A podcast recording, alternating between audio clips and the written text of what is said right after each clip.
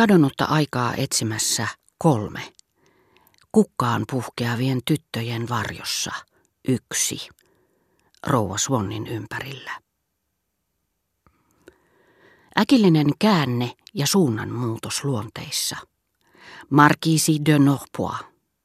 Berkot. Kuinka väliaikaisesti lakkaan tapaamasta Gilberteä.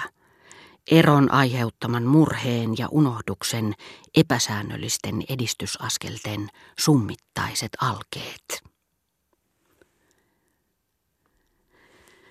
Kun Markiisi de Norpois päätettiin kutsua ensimmäistä kertaa päivälliselle, äitini pahoitteli sitä, että professori Cotard oli matkoilla, ja että hän ei itse ollut enää missään tekemisissä Suonnin kanssa, sillä kumpikin heistä olisi todennäköisesti kiinnostanut entistä lähettilästä, jolloin isäni vastasi, että Cotardin tapainen kuuluisuus ja tunnettu tiedemies oli päivällisillä vieras paikallaan, kun taas Swan, jolla oli tapana mahtailla ja suureen ääneen kuuluttaa julki mitättömimmätkin tuttavuussuhteensa, oli rahvaanomainen kerskailija, josta herra de Norpois olisi luultavasti käyttänyt hänelle luonteenomaista sanontaa öykkäri.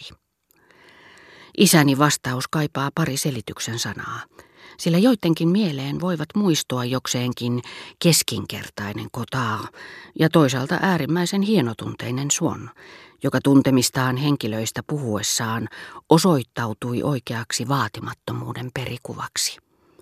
Mutta viimeksi mainitun kohdalla oli käynyt niin, että Suon nuorempaan ja Jockey-klubin Suonniin vanhempieni entinen ystävä oli liittänyt kolmannen persoonallisuuskuvan, joka sekään ei ollut viimeinen, nimittäin Odetten aviomiehen.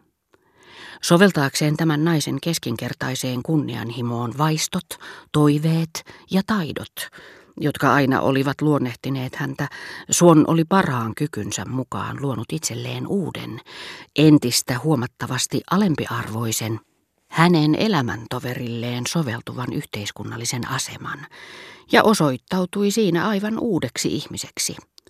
Koska hän kerran vaikka tapasikin yksin lähimpiä ystäviään, joille ei pyrkinyt esittelemään Odettea, mikäli he eivät oma-aloitteisesti pyytäneet saada tutustua tähän, oli aloittanut yhdessä vaimonsa kanssa uuden elämän, uusien ihmisten keskellä, olisi vielä voinut ymmärtää, että hän arvioidessaan näiden yhteiskunnallista asemaa ja siihen suoraan verrannollista turhamaista mielihyvää, jota tunsi kutsuessaan heitä kotiinsa, ei käyttänytkään mittapuunaan kaikkein merkittävimpiä henkilöitä, jotka ennen hänen naimisiin menoaan kuuluivat hänen tuttavapiiriinsä, vaan Odetten aikaisempia ystäviä. Mutta vaikka kaikki tiesivätkin, että hän vartavasten halusi tutustua tyylittömiin virkamiehiin ja ministeritasolla järjestettyjä tanssiaisia sulostuttaviin, sivistymättömiin naisihmisiin, tuntui hämmästyttävältä, että mies, joka ennen oli vaiennut ja vieläkin vaikeni kutsusta Twickenhamiin tai Buckinghamin palatsiin, kertoi kaikille, jotka kuulla tahtoivat, että jonkun apulaisministerin vaimo – oli suvainnut käydä tapaamassa rouva Suonnia. Saattaa olla niinkin, että elegantin Suonnin vaatimattomuus oli ollut vain turhamaisuuden hienostuneempi muoto, ja että niin kuin eräät muutkin juutalaiset, vanhempieni entinen ystävä oli käynyt aste asteelta läpi ne erilaiset kehitysvaiheet, joita hänen rodussaan esiintyy, mitä lapsellisimmasta omahyväisyydestä ja karkeimmasta kasvattamattomuudesta kaikkein hienotunteisimpaan kohteliaisuuteen saakka. Mutta pääasiallisin koko ihmiskuntaan sovellettavissa oleva syy oli se, että hyveillämme ei sinänsä ole liikkumisvapautta, eivätkä ne myöskään ole käytettävissämme koska tahansa. Ne liittyvät aikaa myöten mielessämme niin tiiviisti tekoihin, joiden yhteydessä olemme pitäneet velvollisuutenamme harjoittaa niitä, että mikäli toimintamme suuntautuu aivan eri taholle, yllätymme täysin, emmekä tule edes ajatelleeksi, että sekin voisi edellyttää samojen hyveitten viljelemistä. Uusien, ylpeydellä mainitsemiensa tuttavuussuhteiden pyörteissä Swan muistutti niitä vaatimattomia tai suuripiirteisiä taiteilijoita, jotka, mikäli he elämänsä loppupuolella innostuvat keittotaidosta tai puutarhanhoidosta, rehentelevät kuin lapset, saadessaan kiitosta valmistamistaan ruuista tai kukkaistutuksistaan, eivätkä niistä puheen ollen siedä arvostelua, jonka he kernaasti hyväksyvät, jos se kohdistuu heidän mestariteoksiinsa, tai sitten antavat ilmaiseksi jonkin taulunsa, mutta eivät pysty hillitsemään huonoa tultaan, jos menettävät mitättömän rahasumman dominopelissä.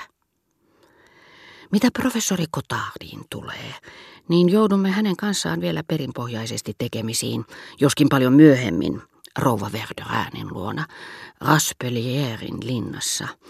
Hänestä riittäköön toistaiseksi seuraava huomautus.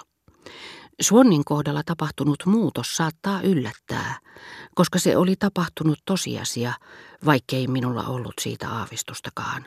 Jo siihen aikaan, kun tapasin Gilberten isää champs missä hän ei edes puhutellut minua, eikä näin ollen olisi voinutkaan levennellä poliittisilla suhteillaan.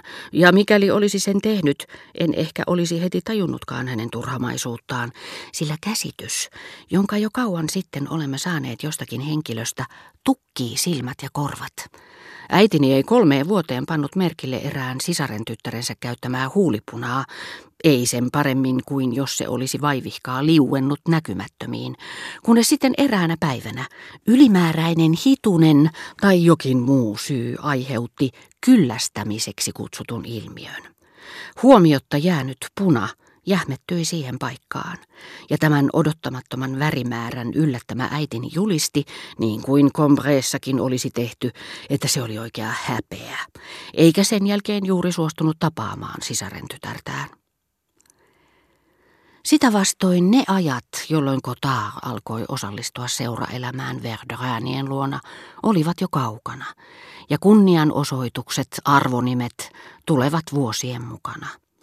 Sitä paitsi sivistymättömällä ihmisellä, joka harrastaa typeriä sanaleikkejä, voi olla jokin erityinen kyky, jota mikään yleissivistys ei korvaa, kuten esimerkiksi suuren sotapäällikön tai etevän lääkärin lahjat.